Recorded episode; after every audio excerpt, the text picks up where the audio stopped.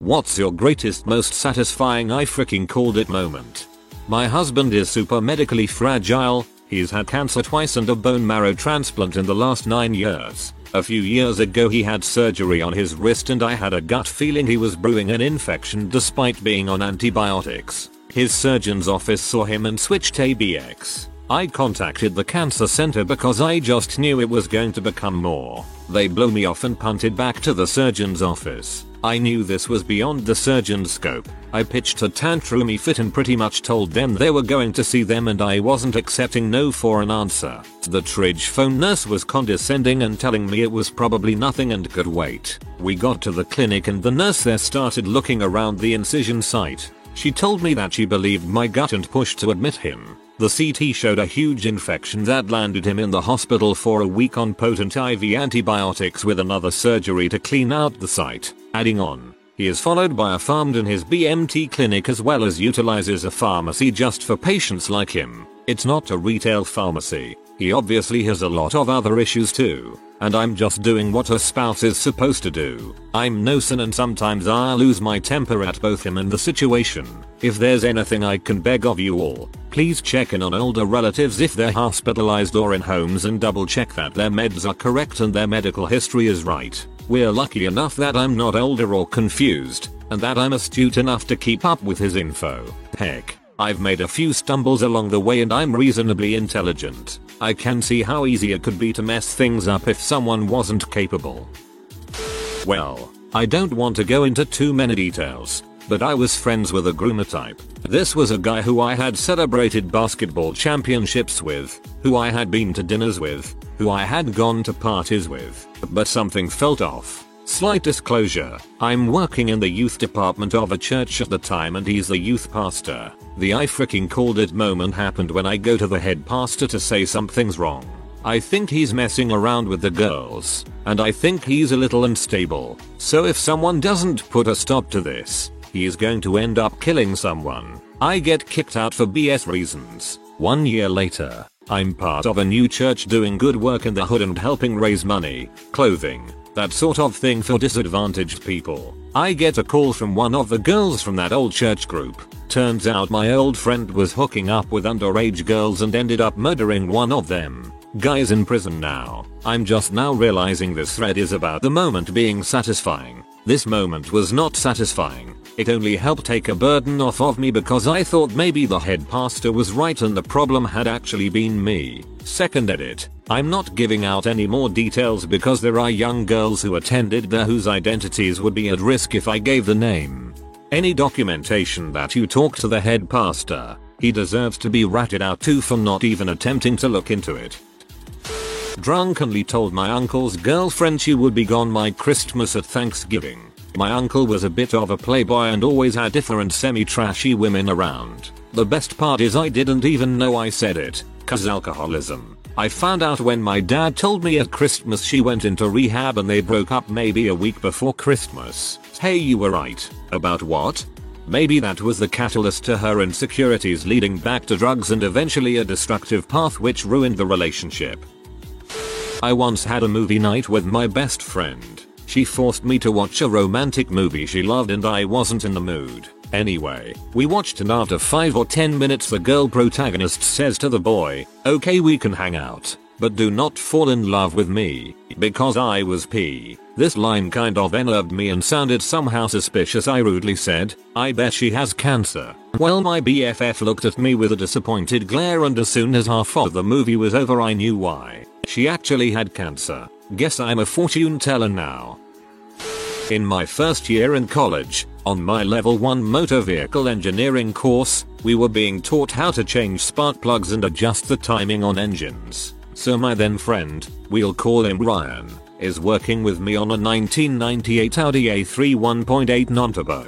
We both agreed that I should do the timing, as I was more confident about it, which makes little sense thinking about it now, and that he wanted to remove the spark plugs. When he was taking out the first plug, I noticed that he wasn't very careful about it. For those of you who don't know much about cars, spark plugs are made of ceramic and metal, and the ceramic is easy to snap if you're not careful, and when it does, little pieces of ceramic will end up falling inside the cylinder. which, if the car is started, can cause serious damage to your engine. Anyways, I tell Ryan that he should be careful about taking out the spark plugs. He just says nah man it's fine. They're made of metal. I didn't reply as I noticed that he didn't give a crap about the job. So he unscrews the second spark plug and pulls really hard as he can't fully undo it. And right there, I hear the spark plug snap in half. And to top it off, the entire ceramic part of the spark plug fell inside the cylinder. I immediately told him to tell the tutor, which he of course didn't. So then after he moves away from the car,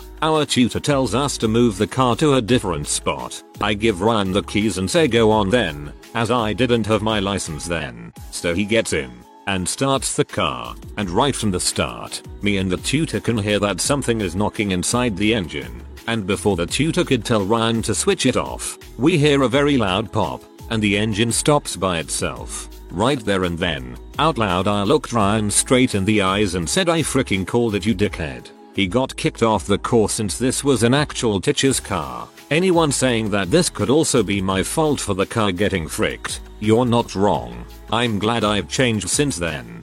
Comma he got kicked off the course since this was an actual teacher's car. I blame the teacher. There's always at least one idiot in a class. If it's first year it'll be at least a third of the class. And first semester probably closer to two thirds. No way in frick am I letting a first year student work on something as expensive as an engine without my direct supervision.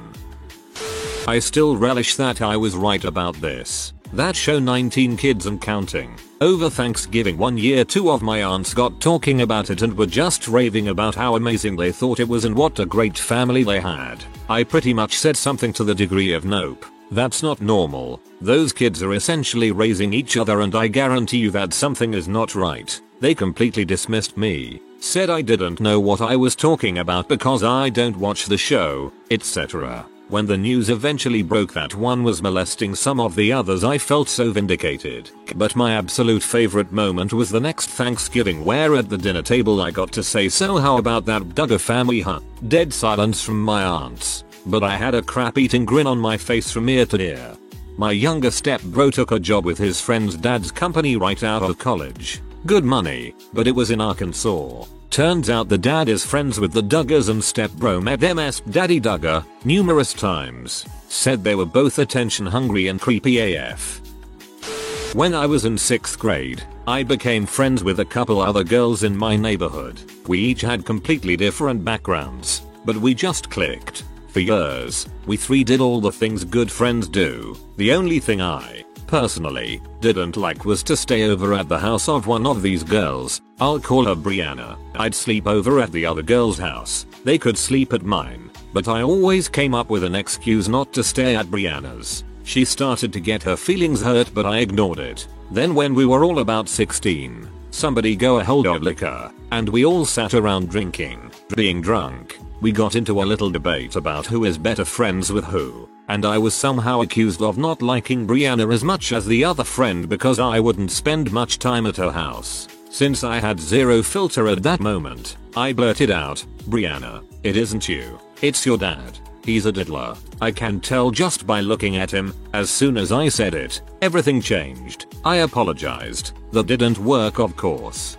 Both of my best girlfriends dumped me that day. I still had a solid best friend, but I had to get myself a new group for sure. Also, they started bullying me a bit, but I just took it because of the horrible thing I said about Brianna's dad. I felt super guilty. Three years later, I was out of high school, living with my best friend who was still friends with Brianna. I got home from class and there was Brianna sitting on the living room couch. It was so uncomfortable. I decided to try to apologize again. Hey, I know you are probably sick of hearing this, but I am so very sorry for what I said about your dad, Brianna. Please forgive me. I still don't know why I'd say such a thing. She sort of chuckled and said, it's no big deal. He physically summed all of us. I never questioned my intuition again. Because I freaking called it the second I saw that perv. Bias. I believe she meant all of the daughters in the family. There were three. I don't know if any of my former friends were physically summed.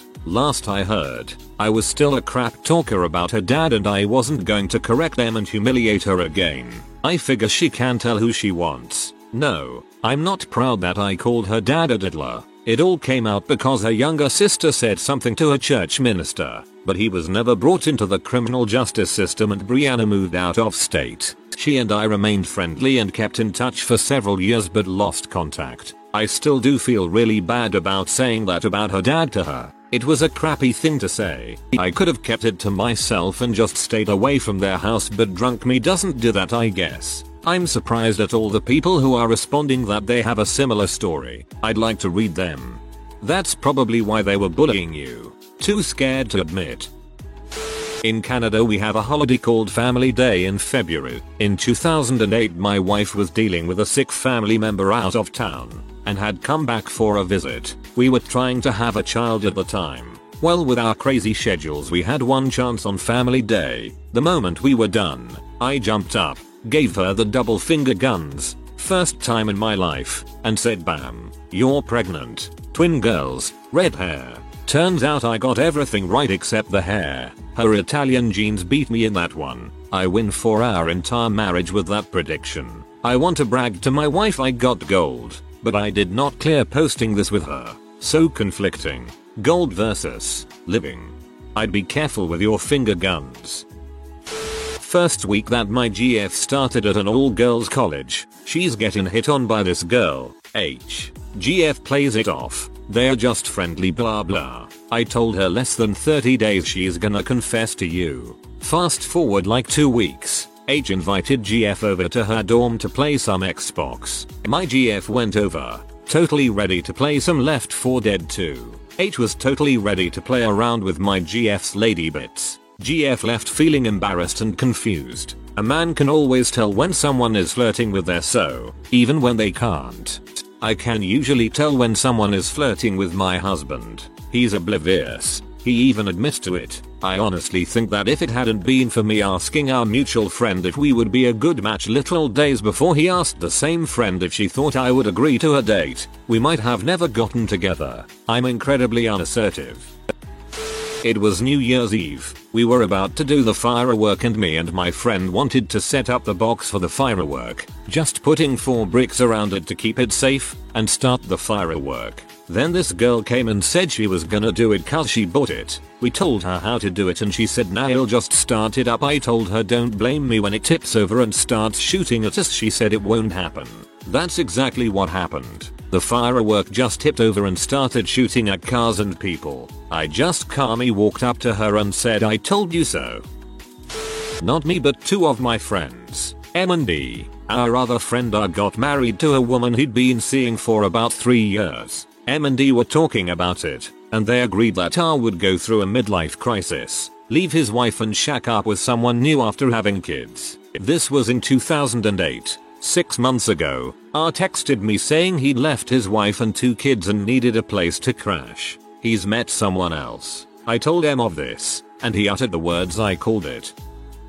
I watched Saw 2 in the theater with some friends in high school. I hadn't seen the first one, and didn't know anything about it, but about half an hour into the movie, I told my friends that Amanda was working with Jigsaw. They all said no way, and told me that it wasn't possible and I just didn't understand cause I hadn't seen the first one. When that twist got revealed, they were glaring daggers at me, and I was giving them the biggest told you so smile I could.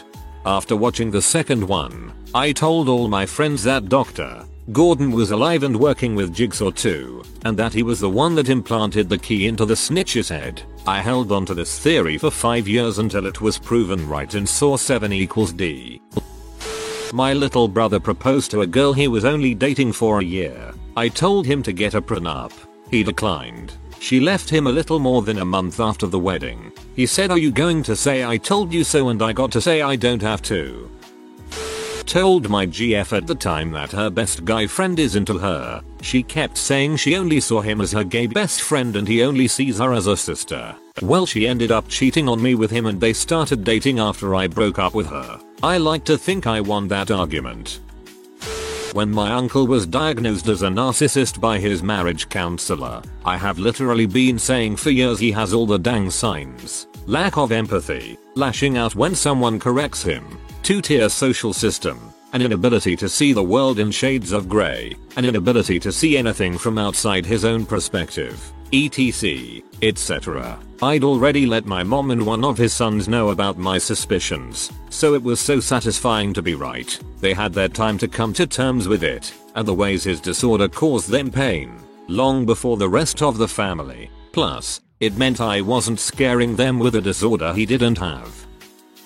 Back in March I was driving home for lunch. I live in a place with snow during winter and we had had a decent snowfall, followed by a warm day. Anyways as I'm driving, some idiot turns in front of me with a 6 inch layer of snow on their roof. I wished with my whole heart that they would suffer consequences for their stupidity. Fast forward 5 minutes and all the snow cascades down onto their windshield as they attempt to roll a stop sign. I relished pointing and laughing as I drove around them. while they had to switch to park, get out of the vehicle and try to brush off all the snow in a live lane.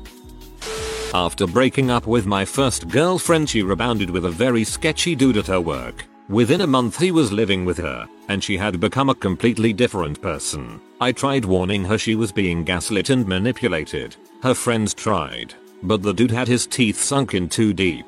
After 6 months he dropped the act and made up an elaborate story about his mother, who he had previously said died of cancer, having faked her death and being alive in California. So he left for a week at which point he stopped all contact with my ex. She panicked and came to me saying she was worried, and within days his entire construction fell like a house of cards. My ex was devastated, and I was too angry to be vindicated. I broke up with her but still cared for her. I spent about 3 months following up with her and taking care of her until she was able to be on her own again. The events themselves were traumatic and awful, but the feeling I got from knowing I wasn't wrong about him, and that I proved to my ex she could still trust me and be my friend, was worth it. We are still best friends today. I liked the last part about you two still being best friends. Very wholesome. In 1999, I gave a talk in which I said, within about 3 years, more than half of the new internet-based companies will be bankrupt or merged. I correctly predicted that two friends of mine were going to get married before either of them had even met each other, as far as I know. They were both single, had both just taken teaching jobs that happened to be at the same school and I thought to myself yeah, that's gonna happen.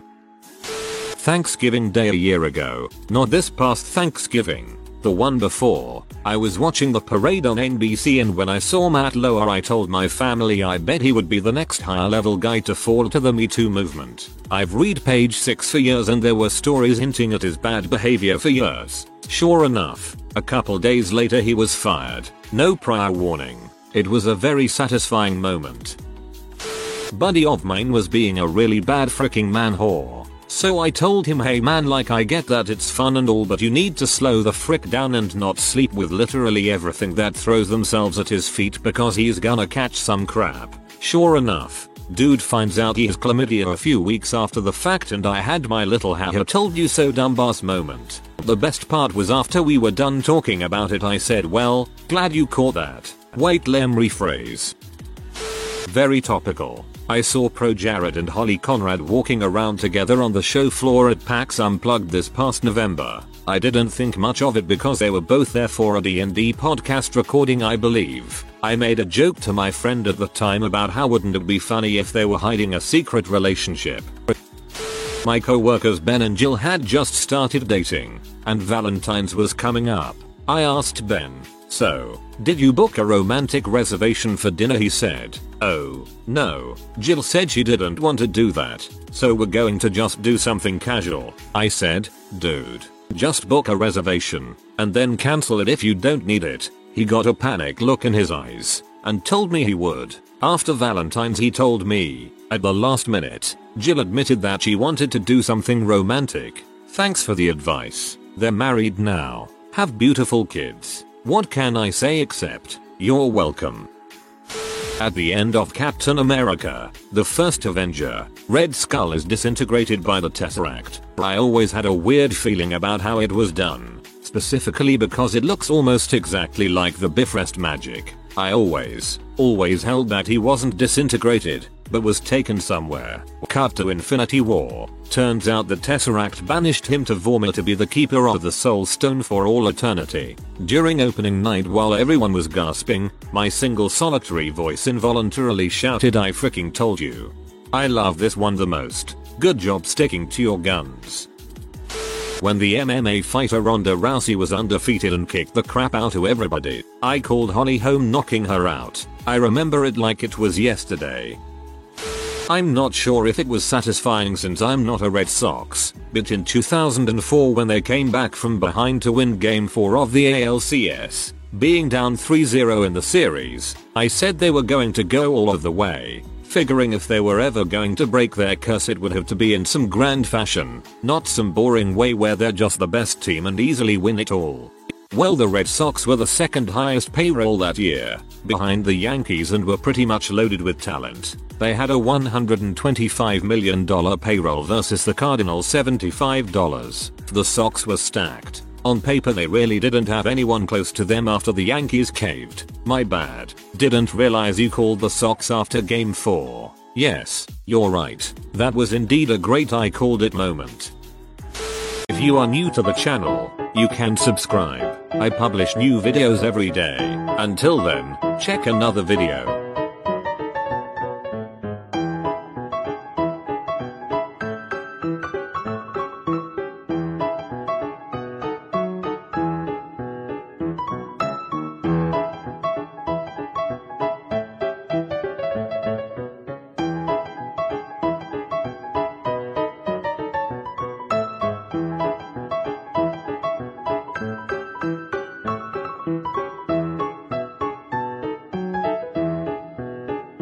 Bye for now.